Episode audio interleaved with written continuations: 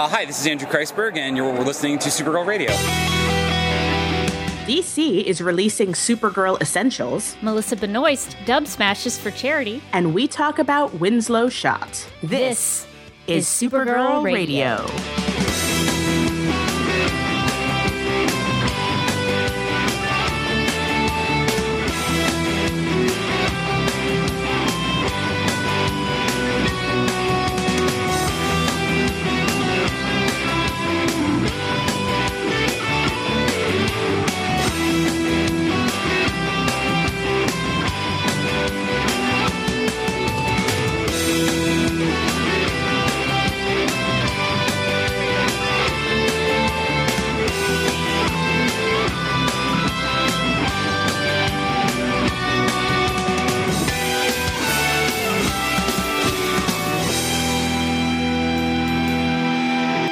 Welcome to Supergirl Radio, your source for all things related to CBS's upcoming Supergirl TV series and the character of Kara Zor-El.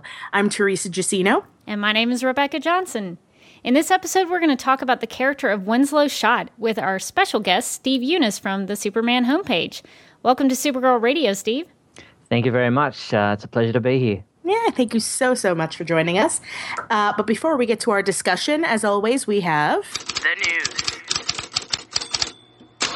According to Newsarama.com, DC Comics has rush solicited DC Essentials Supergirl 1, a reprint of the New 52 Supergirl 1 from 2011 for publication on October 21st. And of course, you know, you kind of have to imagine that we're going to see more of this. Uh, there's going to be more Supergirl in comics as the show gets closer and closer. I, I can't imagine they wouldn't do that. Yeah, and even though I'm not as crazy about the new 52 Supergirl, um, I'm glad to see that this is coming and this is something that they are going to put out in in relation to the CBS series. And I, I noticed uh, our friend Ange on Twitter had uh, written up a post on his blog about what he would pick for Supergirl Essentials. So um, if you're like me and you're not as crazy about the new 52 Supergirl, um, he's got a great list at uh, comicboxcommentary.blogspot.com. So it, will be interesting to see what else uh, comes out as we inch closer to the premiere of the show. I actually saw a, um, uh, a, a thing from Jim Lee today, the co-publisher at DC Comics, who uh, in an interview hinted that there might be a new Supergirl comic book coming out to coincide with the release of the CBS TV series. So we might see a new Supergirl title coming out um, that might uh, tie in somehow, or perhaps be a new title altogether. Yeah, definitely. Uh, yeah, no, I saw that too, and I got really, really excited. Um, actually, in the, in that interview, uh, uh Jim Lee told uh, IGN.com uh, quote, We'd be remiss if we didn't use that as an opportunity. If you look at all the shows, we've tried to do things that both tie in directly into the core mythology of the show itself. But a lot of times you see the best stories featuring, let's say, Green Arrow or The Flash. Those are the ones which see the greatest lift when a show becomes a hit. I think you'll see an interesting mix of Supergirl content come out, some of which will closely mirror what's going on in the show. But there's some of the great stories that we publish that we will put out. Um, so it sounds like they're going to try to maybe explore some tie-in uh, comics to the show, but also kind of remind people that you know she's always been a great comics character, and kind of reissue some old stuff as well, and maybe um, hopefully rejuvenate the title, you know, as it was. Oh yeah, that's definitely what it sounds like when when he's talking about something that closely mirrors what's going on in the show. I don't know if that's going to be because it's going to be a tie-in, or if it's just going to have similar themes, or or using some of the same characters. Um, but that's very exciting to me, and I actually think they've done a fairly good job of making Supergirl stuff available within like Comixology and the DC Comics app, where they they had the the, the big bombshells sale uh, a little yeah. while ago where things were 99 cents. I bought a whole bunch of Supergirl stuff uh, when it went on sale for 99 cents. So I would love to see some even, you know, older stuff come out, even with maybe tie ins to the new show. And, uh, and I love what they did with the uh, that TV Guide special um, San Diego comic that they did with Melissa Benoist Supergirl drawn in. Um, so it, would be cool to see kind of not necessarily tied into the plot of the show, but a you know comic version uh, of Melissa Benoist Supergirl having completely different adventures that are separate from what's going on in the show. I think that would be really cool. Yeah, like maybe uh, you know something that's kind of maybe off screen that's happening that that we don't sort of like a bonus feature. Uh, Exactly. in, in, in the comic, yeah, I I love I love that comic too. So I hope we get to see more of that. Well, um, according to the Parents Television Council, CBS's Supergirl is among the most family friendly of the new TV shows debuting this fall. The Parents Television Council picked Supergirl for its, quote, delightfully cheerful and upbeat tone, along with fantasy violence that won't frighten children as much as the other superhero shows. um, and they also consider Supergirl a terrific role model for young girls. So if you're a parent hoping to watch this show with your kids, it sounds like you can do that. Yeah, and I think that's where where this show will really find its success. I mean, obviously Arrow and the Flash have their geek base kind of set, you know, but where Supergirl will kind of have something different to bring to the table is that not only will it appeal to comics geeks and whatnot, but it'll also appeal to families just looking to watch something good for an hour with their kids before they go to bed or have to do homework or whatever. So it might have a little bit more of a mainstream appeal in that way. And isn't it about time that we finally have a superhero show or movie or whatever it might be that kids can enjoy that's not a cartoon? It's it's finally something out there that we can share with you know children um, because it's there's been so much of late that is so dark and gritty and geared towards the adult audience that you really can't take kids or even young teenagers along to watch these movies or TV shows because they are so dark and gritty and, and, and, and adult. Definitely. No, it's it's really true. It's like we forget that comics used to be for children at one point, you know? And now uh, all those people grew up and started making comics and they were making comics for themselves, kind of forgetting the kids in the process. So I think yeah, I agree with you. Yeah, I like honestly, I like the dark and gritty stuff sometimes. Um, Sure. But but I think it's um, I think it's a good balance for me personally, just to have you know I can have some of these darker stories, but then I also can enjoy the lighter tone stuff. So it's nice to have that balance of, of of content out there. Yeah, and I think we're seeing a trend toward that too. I mean, that was what was so kind of revelatory about the Flash, the the TV series, is because uh, you know it had a lighter tone than Arrow. Arrow was kind of like Batman with arrows, and you know the Flash is kind of more upbeat and hopeful in tone um, by comparison. Um, but it is kind of only by comparison. I think Supergirl Right. genuinely is that. So it'll be cool to see. Well, if you have been paying attention on the interwebs to the Dub Smash battle for charity between Team Agents of S.H.I.E.L.D. And Team Agent Carter, uh, in which the casts of both shows have been doing lip sync battles via Dub Smash to raise money for charities, uh, you might have noticed that our very own Supergirl, Melissa Benoist, joined Team Agents of S.H.I.E.L.D., wearing a Supergirl t shirt uh, for a dub smash version of Why Can't We Be Friends, uh, which is totally an appropriate song because that short video has not only Melissa as Supergirl, but folks dressed up as Deadpool and Batman, along with Skye and Agent Coulson. So they can get along uh, and be friends. If only for the name of charity. but uh, if you do want to check out the video, or if you want to donate to the charities that the casts are helping out, um, that's St. Jude. Uh, St. Jude's Children's Hospital uh, for Team Agents of S.H.I.E.L.D., and Team Carter is uh, helping stomp out bullying. Uh, visit crowdrise.com slash dub smash wars. That's such a fun way to raise money for charity. Definitely. I, I mean, I've, I've been loving watching the videos since they first started, and, and the fact that they realized how awesome they were and continue to do them with this in mind uh, and helping out charities like that is really cool. Yeah, and it's fun that they're kind of bringing in people to help with that. I noticed one of the Agent Carter videos had Miss Piggy on there, so it was Yeah. kind of, it was kind of fun that uh, the Team Agents of Shield uh, brought in Supergirl to kind of compete with that. So I, I like that they're they're they're not only doing it themselves, but they're kind of getting other people involved. So that's awesome. Totally. Well, and for our last bit of news, CBS released a new video called Meet the Supergirl Cast. So head on over to cbs.com or youtube.com slash supergirl to check it out. It's a really great video that just uh, kind of gives a little intro into who these characters are, who's playing them, and uh, just made me really excited about the show. Awesome. Yeah, no, I love stuff like that. And any right now, like it's so close you could taste it. So like any new any new bit of like stuff is is very exciting. I do Um, have to say that I'm a little bit annoyed at CBS and their YouTube channel for making all the videos only available to US residents. So if you're outside of the US, the video shows up says, "I'm you know sorry, but you can't watch this video in your region."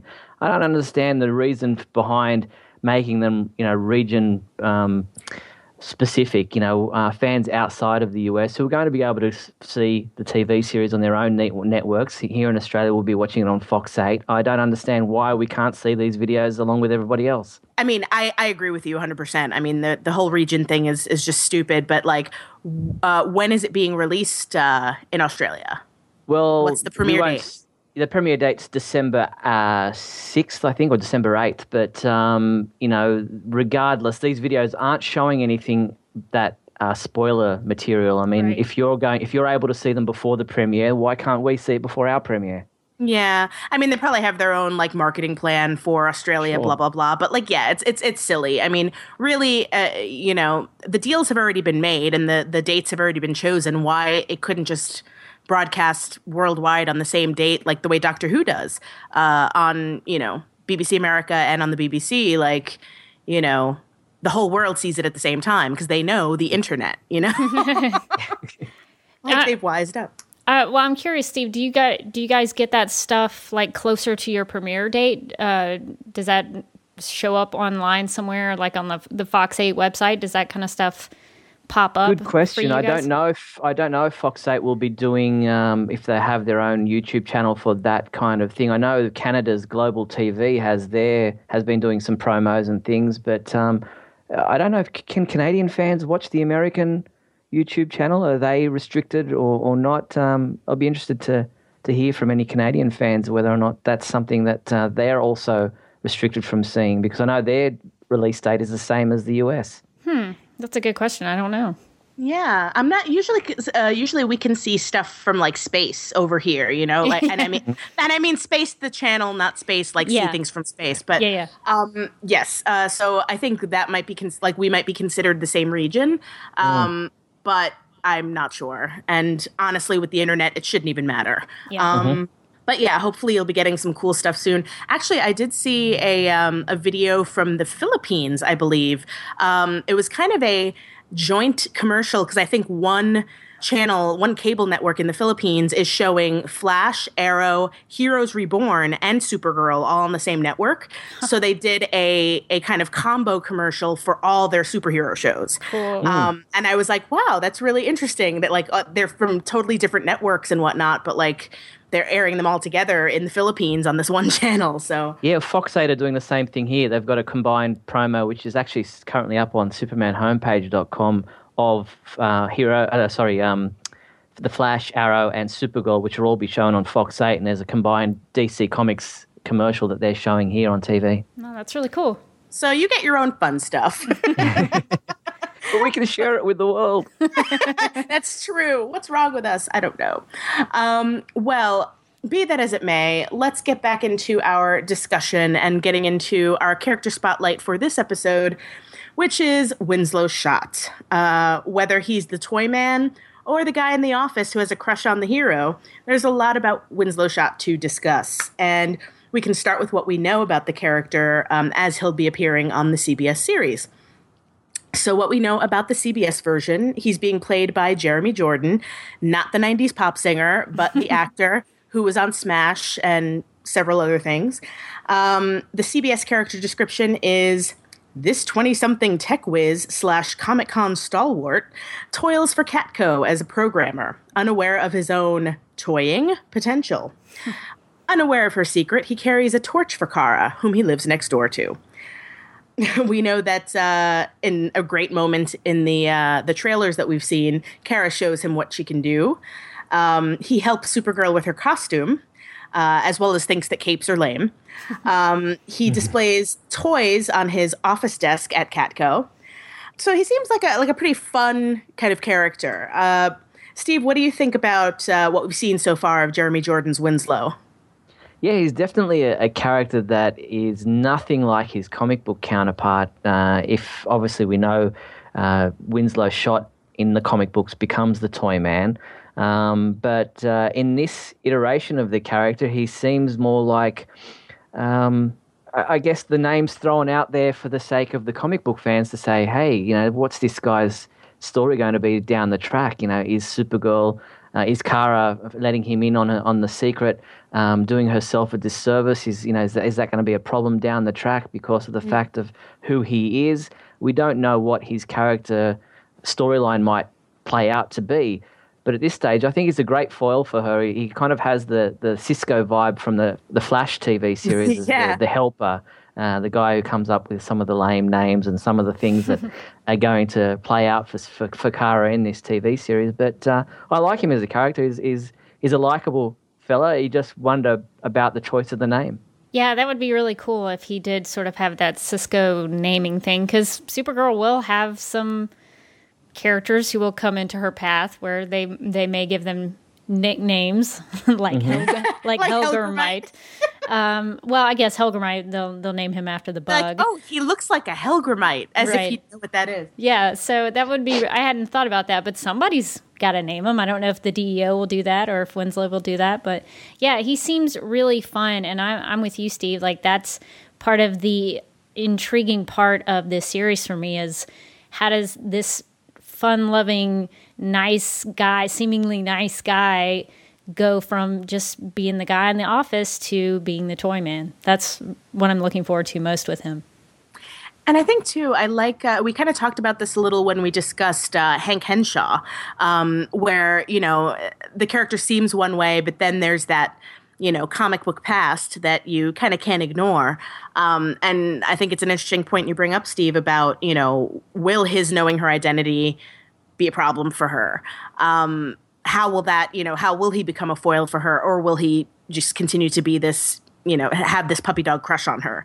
Um, I feel like there'll definitely be more with him down the line, um, and whether or not he becomes a villain or you know he treads that line very carefully, maybe you know he does become the toy man full out maybe he he kind of rides the line between good and morally ambiguous when helping supergirl who knows Mm, and it'll be interesting to see whether or not that love triangle, that that you know crush that he does have on her, you know, sours because of the fact that she does she isn't into him, or because he he feels that uh, James Olsen is kind of uh, shoehorning his way into Kara's affections. Um, mm. You know, there's there's that angle to that could possibly play out to sour his feelings towards her.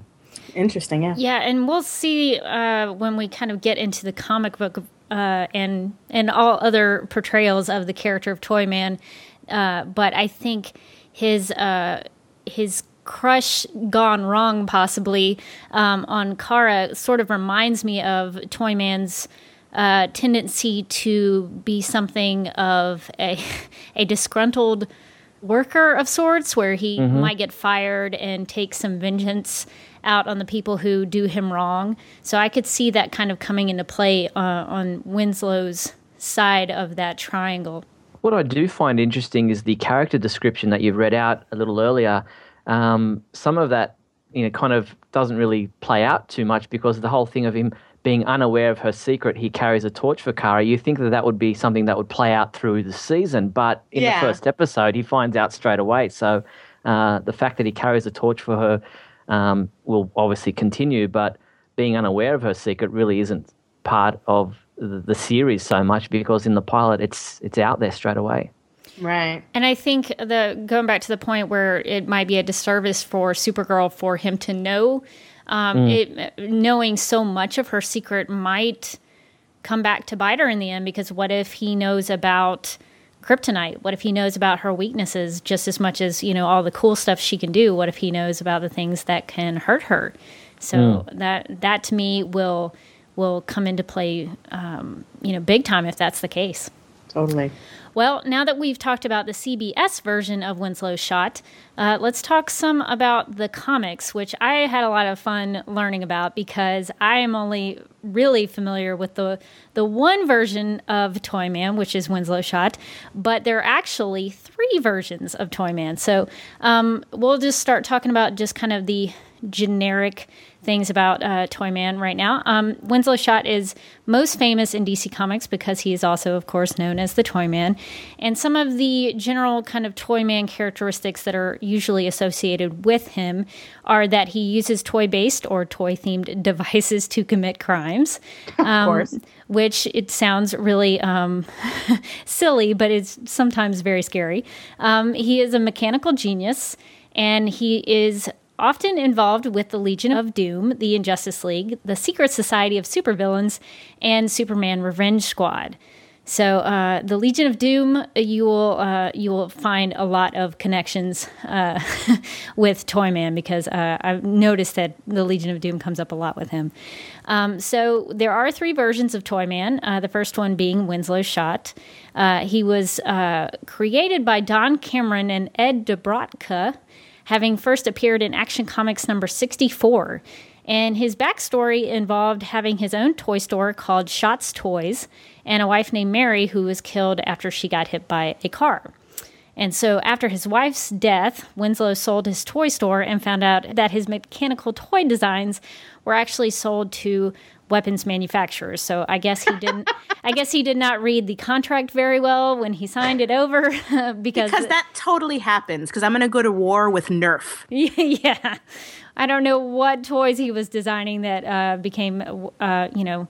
Big time weapons, but apparently that happened. He has the best model airplanes ever. Like the designs are so awesome. Oh, you should see his teddy bears. They're frightening.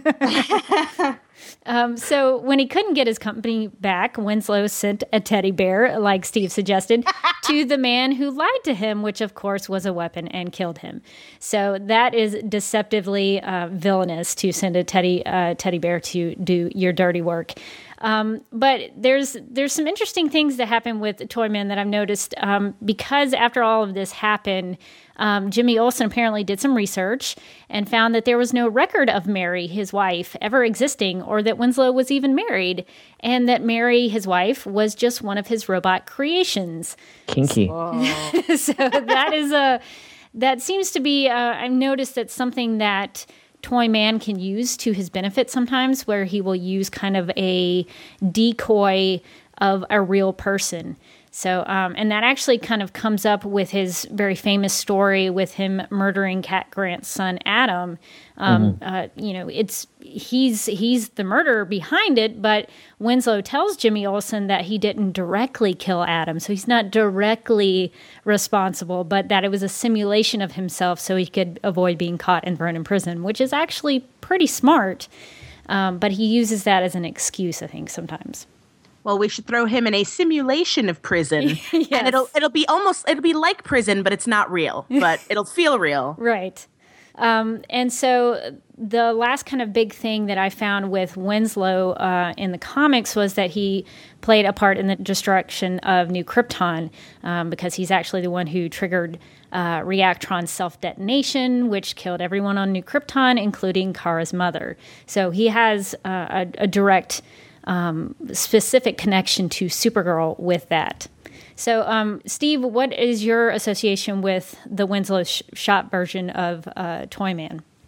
Yeah, well, he's always been the most prominent version of the Toyman character. Whenever you say Toyman, people and ask for people who his alter ego is, people will say Winslow Schott. The others are less uh, familiar to people. Um, so I, having been a more recent comic book reader uh, rather than you know the Silver Age or Golden Age stuff, uh, was more familiar with the uh, the whole Cat Grant story, uh, the son, death of her son Adam, and and that version of Toyman, and um, obviously through uh, some of the, the, the animated shows, the uh, animated version of Toyman, and um, so yeah, it's he's an interesting character. He's not necessarily one of Superman's or Supergirl's most well known or um, villainous characters, but can be quite um, quite a pain because of the the comical angle of his you know of the toys and the and the and the, the sinister you know side of of that and uh, I think that was played out probably best in the animated series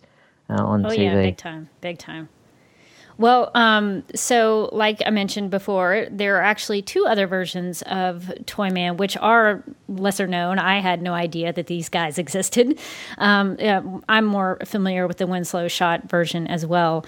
Um, but Toyman number two uh, was a character named Jack Nimble. So I guess that's a, a play on, you know, Jack Nimble, Jack Be Quick. Um, yeah. But uh, in the 1970s, uh, this Jack Nimble uh, became the second Toyman when Winslow Schott retires from crime. I guess somebody had to take up the mantle of Toyman. and so, so he uh, he first appeared in Action Comics number 432. And what I found really hilarious about this one is that he wears a jester costume.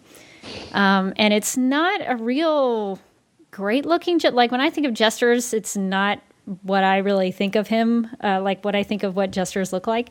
Um, but he definitely has a, a costume that uh, some would recognize as a jester.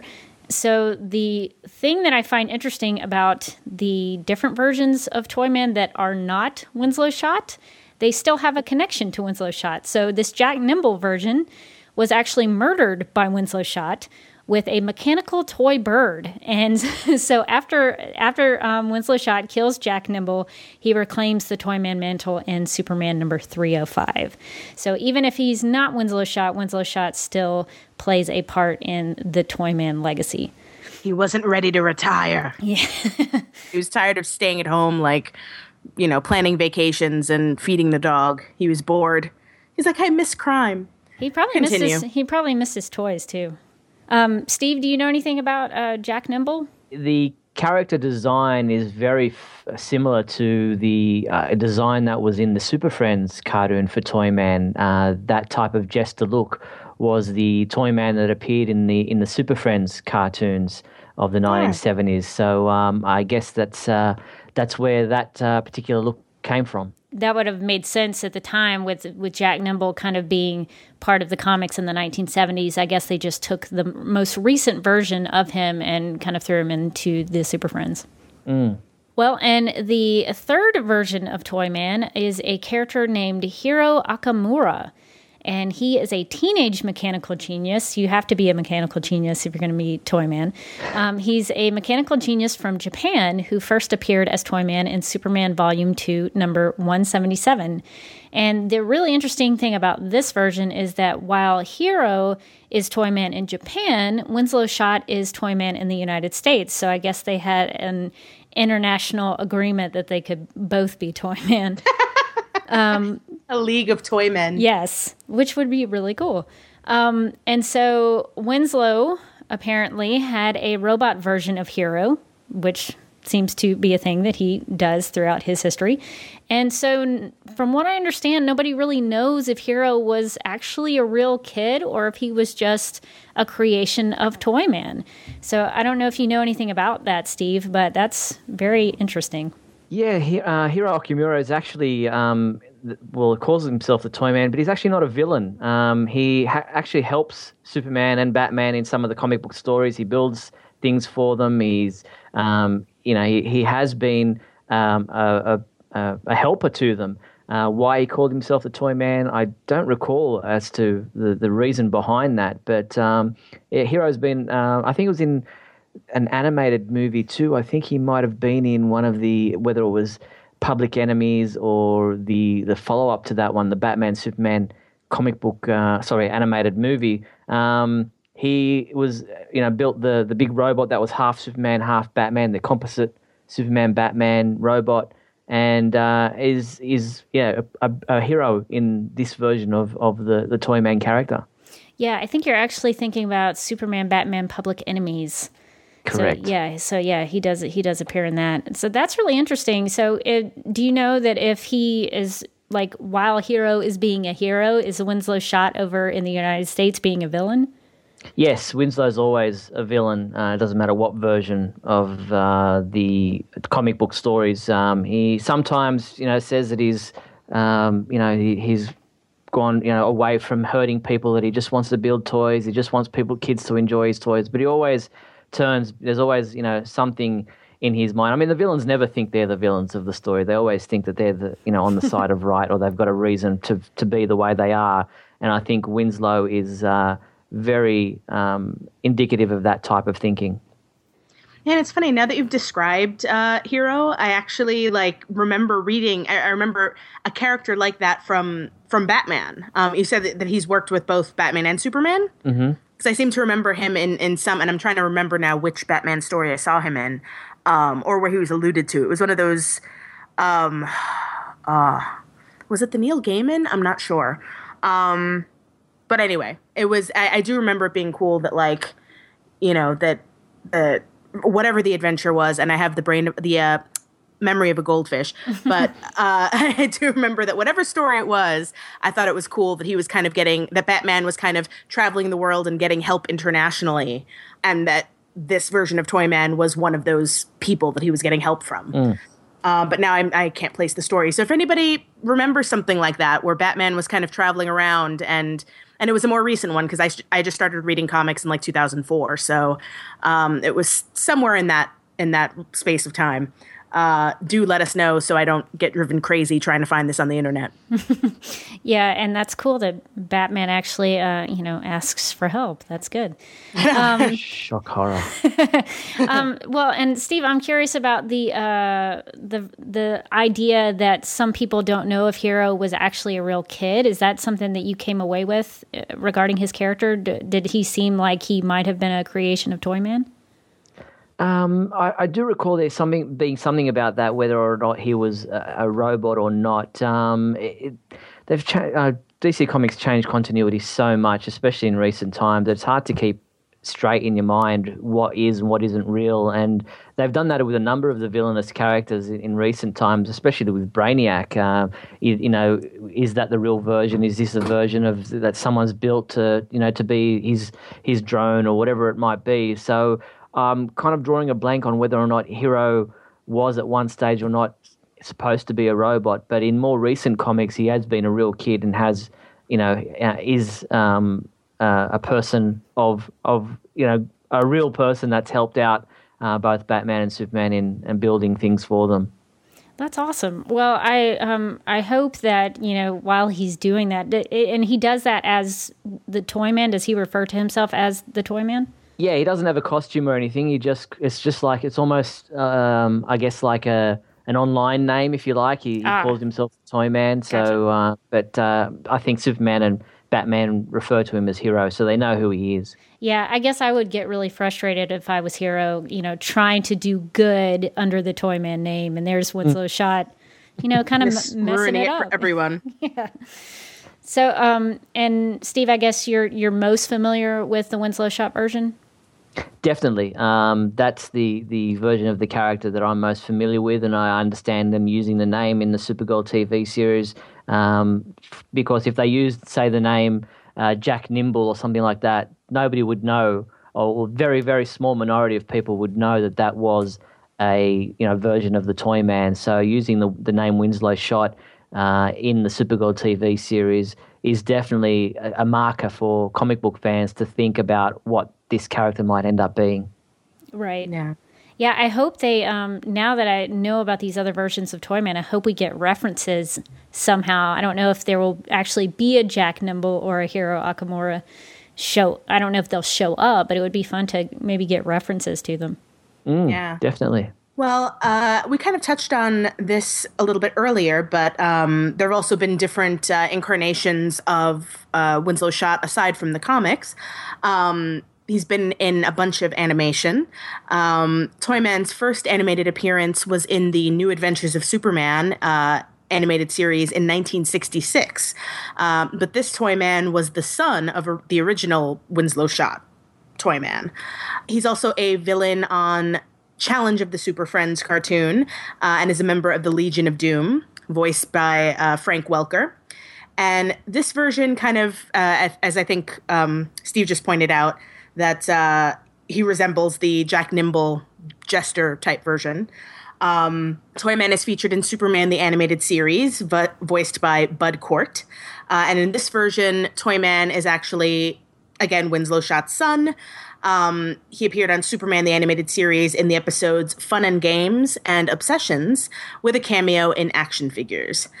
and Bud Cort also voiced Toyman in the animated TV series Static Shock. And I don't know about you, Steve. Um, and Teresa, I don't know if you've watched any episodes of Superman the Animated Series with Toyman, but to- this this version of Toyman, I think, is the creepiest. I don't know how you feel about that, Steve. Yeah, definitely. The fact that his face doesn't move, that it's a it's a mask, that it's you know it's uh, it's creepy because of the fact that he there are no emotions on his face. It's just this frozen smile that's just permanently there, and the the voice behind it, as you say, uh, voiced by Bud Cort, just does a great version of being this creepy, sinister kind of toy man that uh, gets under your skin.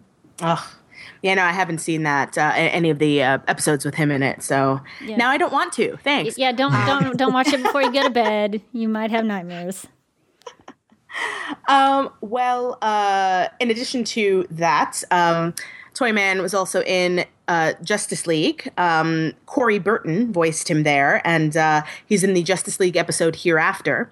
Uh, but on Justice League Unlimited, Bud Cort came back as Toyman and is featured in the episodes Alive and Destroyer, uh, with cameo appearances in I Am Legion, To Another Shore, and The Great Brain Robbery. Um, Toyman was also in season five of the of the Batman called Lost Heroes Part One, voiced by Richard Green.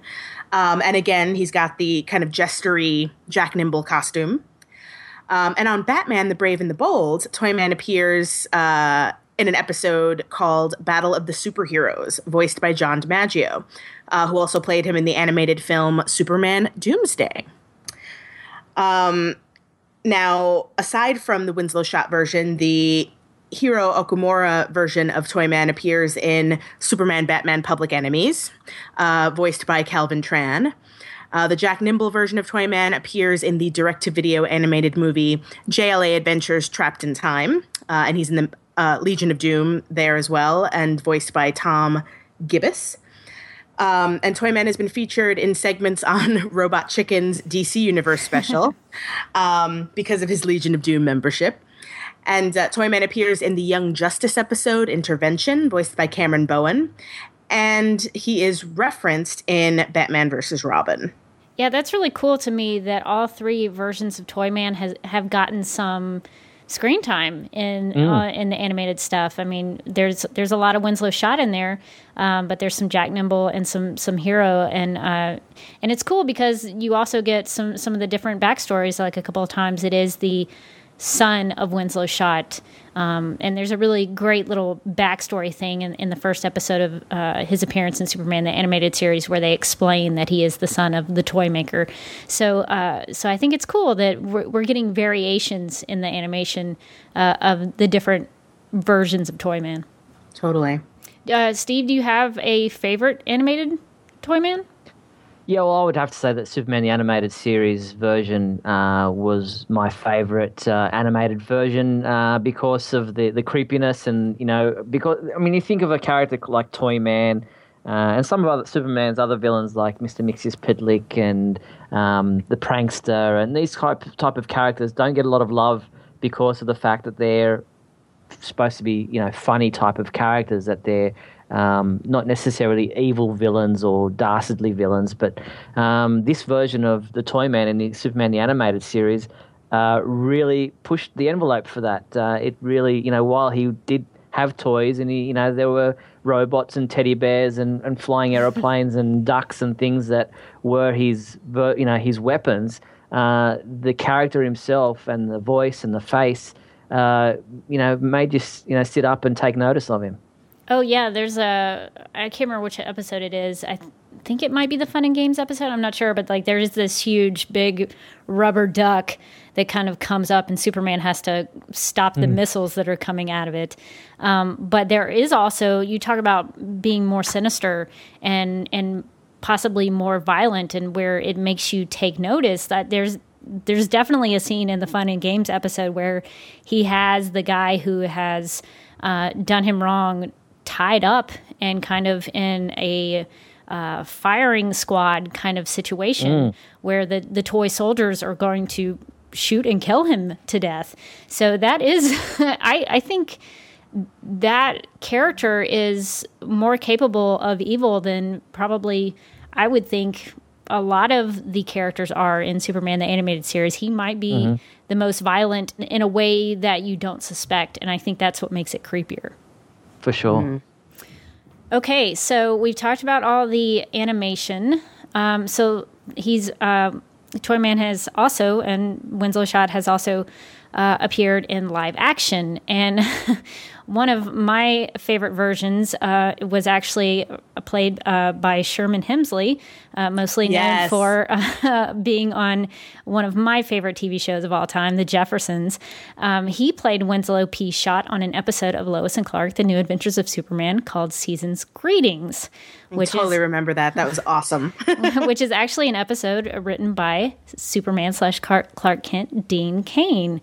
And um, this episode features Winslow, who is a toy maker, and he creates this toy called the Atomic Space Rat, which is not a toy you would think most people would want to go out and get. But uh, this toy makes kids greedy and adults act like children. So anytime it, you know, the the space rat sprays on adults or kids, it makes them a little crazy. Um, this is also really fun because Isabel Sanford, who was also uh, she played Wheezy on the Jeffersons, um, yep. she she appears with uh, Sherman, so they kind of have a little. Um, kind of romantic Jefferson's reunion, yeah, romantic reunion there, and um, so, but this version I think is a little different than some of the others because, like we talked about, how Toyman is uh, at his best when he is a, a very sinister character. This version, he's actually uh, kind of a, a, sweet guy by the end of it. Um, he he kind of gets redeemed um, by the end of the episode because it's a Christmas episode. Um, so if you're looking for that evil version of Toyman, this is not the episode for you because um, while he does want people to be greedy and and kind of want to prove to people how good of a toy maker he is, um, he does kind of end up being a good guy at the end. Steve, what what do you think about this version of Toyman?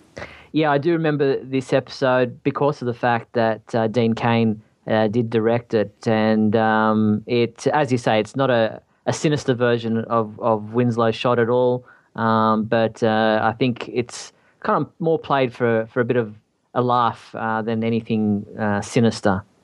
Yeah, oh. and it's t- it's totally like that cheesy kind of uh, holiday episode yeah. feel mm. to it.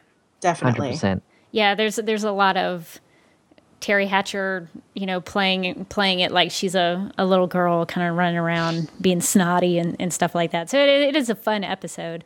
Um, it's definitely a holiday episode, very good episode, but um, uh, not what you would kind of expect out of Toyman. So what I think is really interesting is that later in the run of Lois and Clark: The New Adventures of Superman, they do have a more sinister, scary version of the character played by Grant Shaud, who I loved on Murphy Brown. Um, he played a character named Harold Kripstly, who uh, was also a version of the Toyman in an episode called Toy Story.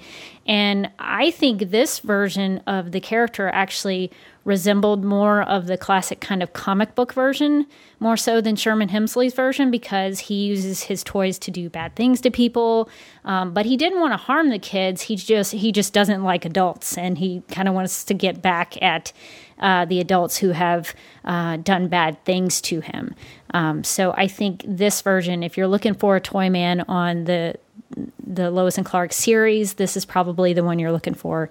And when I went back to rewatch it, I, I kind of was laughing because Lois kind of gets captured by uh, Harold Kripstly, uh, kind of like on Superman the Animated Series in um, the episode Fun and Games. So I thought that was kind of a cool connection. I don't know if that was intentional or not, but it was just kind of a fun little similarity. I do um, recall this episode, and uh, I, I, think that's a, common theme with the Toyman character is of the adult who's grown up but doesn't hasn't actually grown up. If you know what I mean, it's it's uh, uh, it kind of harkens back to one of the sayings that I the one of the quotes that I love. Uh, growing old is mandatory. Growing up is optional. and yeah, I think yeah. that um, this version of the character is very much in that mold where he you know uh, he's kind of his childhood has been is something that he can't let go of. Yeah, and it seems like uh, the the character of Toyman wants to connect with children and and mm. kind of uh, one not wanting to have any burdens or uh, worries in his life, just wants to kind of play. And you you definitely see that in this episode, uh, this Toy Story episode, where you know he's he's kidnapped all these kids, but he puts them in this big kind of playroom where they can do whatever, you know, eat whatever he orders them, like all these burgers and fries, like that. Kind of, that's that's how he mm.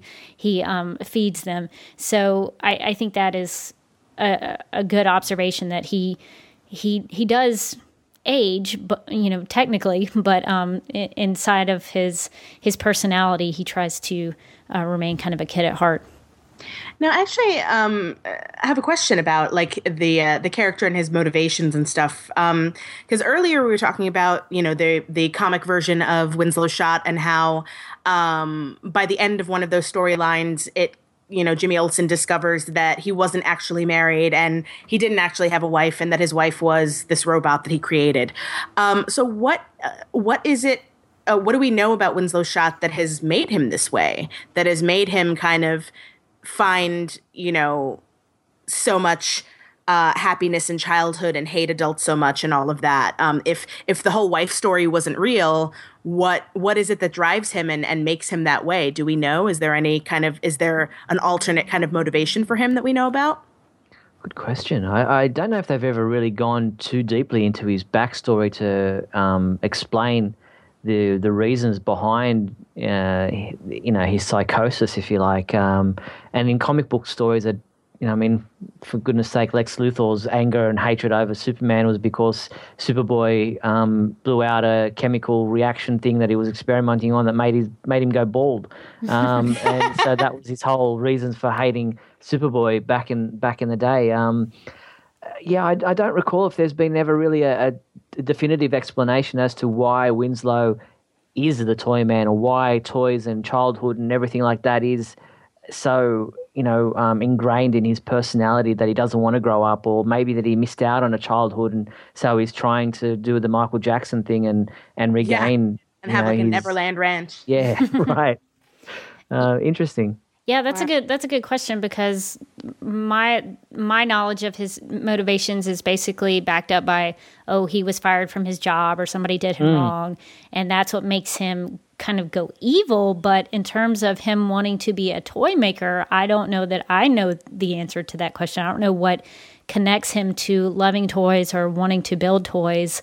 Um, so I think that would be a really cool thing for them to explore on the CBS series is to show why um, Winslow or, or Win uh, wants to be connected to that. What what makes him love toys? Uh, you know, what makes him want to? I, I don't know if this you know, the CBS version. I don't know if he's going to be a guy who kind of tinkers with toys or if he just you know has a lot of toys on his desk.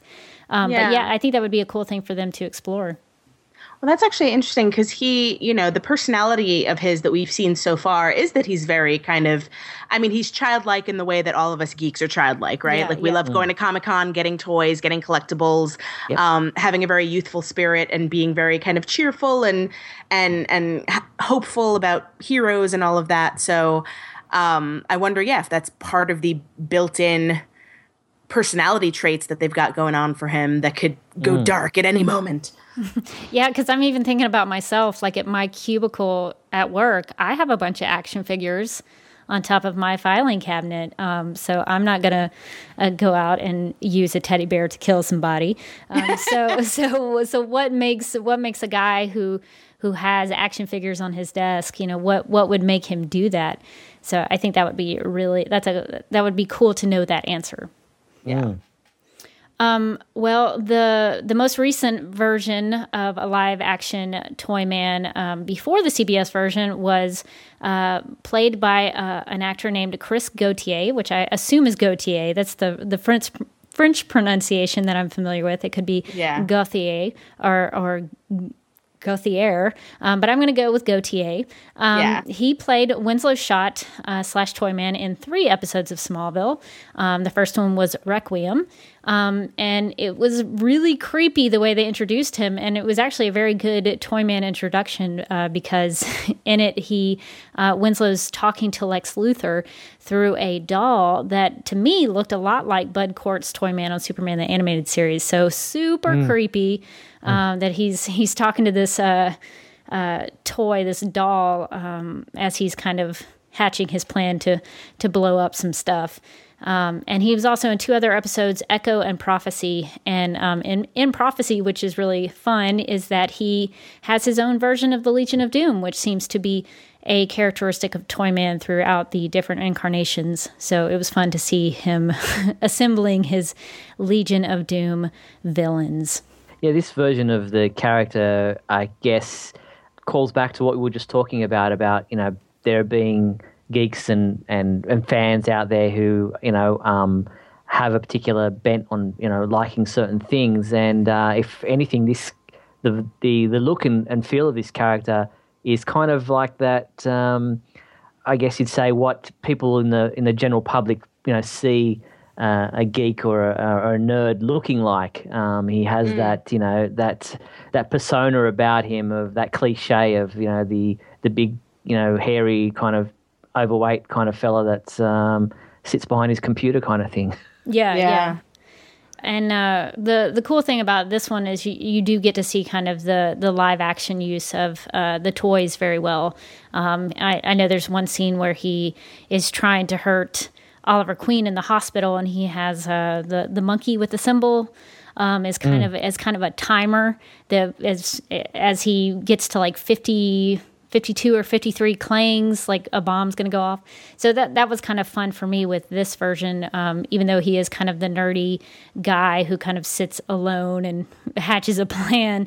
Um, he he, I, I, liked the use of the toys on uh, mm. the Smallville version actually it's funny you bring up that that monkey with the cymbals because you're talking about like creepiness like there's certain toys that are just inherently creepy um, and that's one of them is the monkey with the cymbals and the other i mean dolls in general are just creepy yes. by nature not not all dolls but like little girl dolls that like porcelain dolls yes. like those kind of dolls are just super creepy no matter mm-hmm.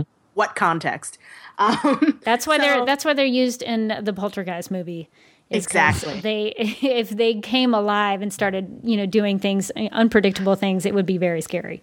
Well i think um i mean we, we've kind of already talked about our favorite stories and stuff right? So or favorite portrayals unless there's anything steve that uh if you'd like to tell our listeners um, if there's like a definitive kind of winslow schott story that they should check out or something that's like a favorite for you uh, we'd well, definitely love to hear about it yeah, sure. I think that we've kind of touched on the, the comic book story with the, the death of um, of Adam, um, Cat Grant's son, being a, a, very key and prominent Toyman story that uh, from the comic books that probably uh, stands out as the as the definitive Toyman story or as the one that people remember the most. Uh, it's interesting that they've gone on Supergirl uh, at naming uh, Cat Grant's son something different, uh, mm-hmm. not Adam. Um, I'm skipping on what his name. Uh, Carter. Uh, yeah. yeah, that's yeah. right, uh, Carter. So uh, that'll be interesting uh, to see if there's any kind of play there, or any kind of um, I don't know hint towards that. I doubt it, but um, it, it's interesting that they announced that Cat Grant will have a son in this TV show, and so I guess a lot of fans just automatically made that jump to you know whether or not there'll be something along those lines to play out in uh, in future episodes. Uh, so from the comic book point of view, uh, for for Toyman, that's definitely one to check out. And as we've been saying all along, the Superman the animated series version of the character is another one that uh, stands out in my mind as being uh, a very cool version of the character. Yeah, I think the Superman animated series version is my personal favorite, uh, just because he creeps me out. He's evil. He's villainous. He's unashamed of it. Um, and so I, I, think that's a, a, really good introduction if you kind of want to see some Toyman. I, I think Superman the animated series is the way to go. And I would I would definitely recommend the story of uh, Toyman killing Cat Grant's son. I think uh, the issues I have of that are uh, Superman eighty four and eighty five it doesn't, sh- you know, exp- explicitly show the death, um, but you do see um, kind of the implied killing of the son, and it's actually really well done. Um, the Superman '84 issue is super creepy um, with uh, the big uh, Toyman face with the teeth and the the creepy mm. glasses and and everything. Yeah, um, and it, it's kind of, and I know we'll probably talk about this when we talk about Cat Grant, but um, the issue following the death of her son is kind of an interesting way in how Cat handles it. So um, I definitely recommend those two issues. What's uh it's funny because as you're talking about, you know, Cat Grant and her son and and you know, uh, her son being named Carter on the show, but she had a son named Adam and I just uh, wonder how they're going to play with that because also um, we've talked about Winslow Schott uh, or, or, versions of the Toyman being the original Winslow Schott's son, and so I wonder if the Winslow Schott that we are getting to know on the CBS version is Winslow Schott Jr. Mm. Um, you know, maybe uh, Carter is not her first son. Uh, or her only son, um, and maybe you know Winslow's dad ha- might have had something to do with her not having two sons. Um, I just made that up right now. Th- you're welcome, CBS. Um, you're, you're, you're welcome, Greg Berlanti. Free idea. Handed you, handed you a storyline. Um, but yeah, so uh, but it's it's interesting to think about because uh, you know the uh, there being so many layers with the Toyman moniker. You know, uh, you mm. know this version of Winslow Schott could be any version of Toyman. I mean, the way that they kind of switch them out and switch them around, um, there's no guarantee that he's the Winslow Schott necessarily. I think cool. that's yeah. that's an interesting thought.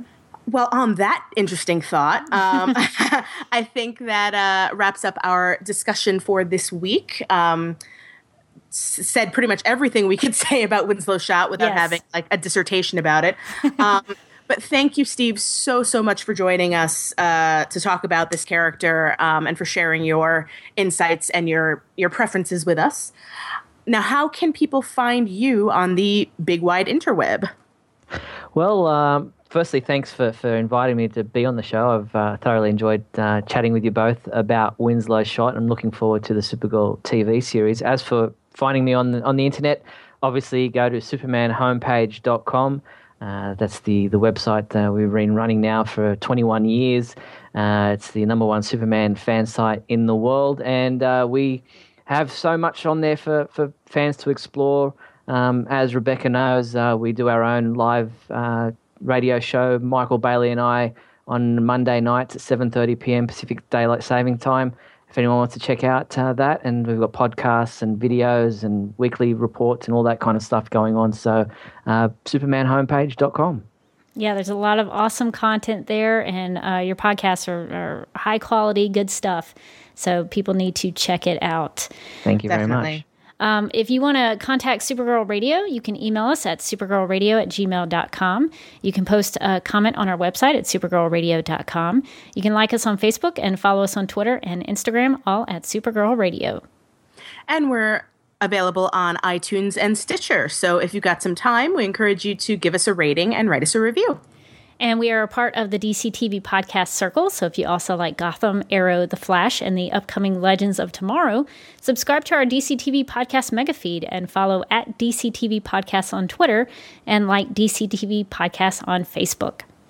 As for me, you can find my blog, uh, The Teresa Jusino Experience, at teresajusino.com. Uh, I'm on Twitter and Instagram at Teresa Jusino, and I'm on Facebook at facebook.com slash Teresa Jusino Experience. Uh, and lastly, I'm also at Patreon. Uh, that's patreon.com slash Teresa Jusino. And you can follow me on Twitter at DerbyKid, that's D E R B Y K I D, and watch videos I've shot and edited on my YouTube channel at youtube.com slash duckmilkprod. That's D U C K M I L K P R O D. And lately I've been uh, documenting my 5K training experience for, for someone who for someone who does not consider herself a runner.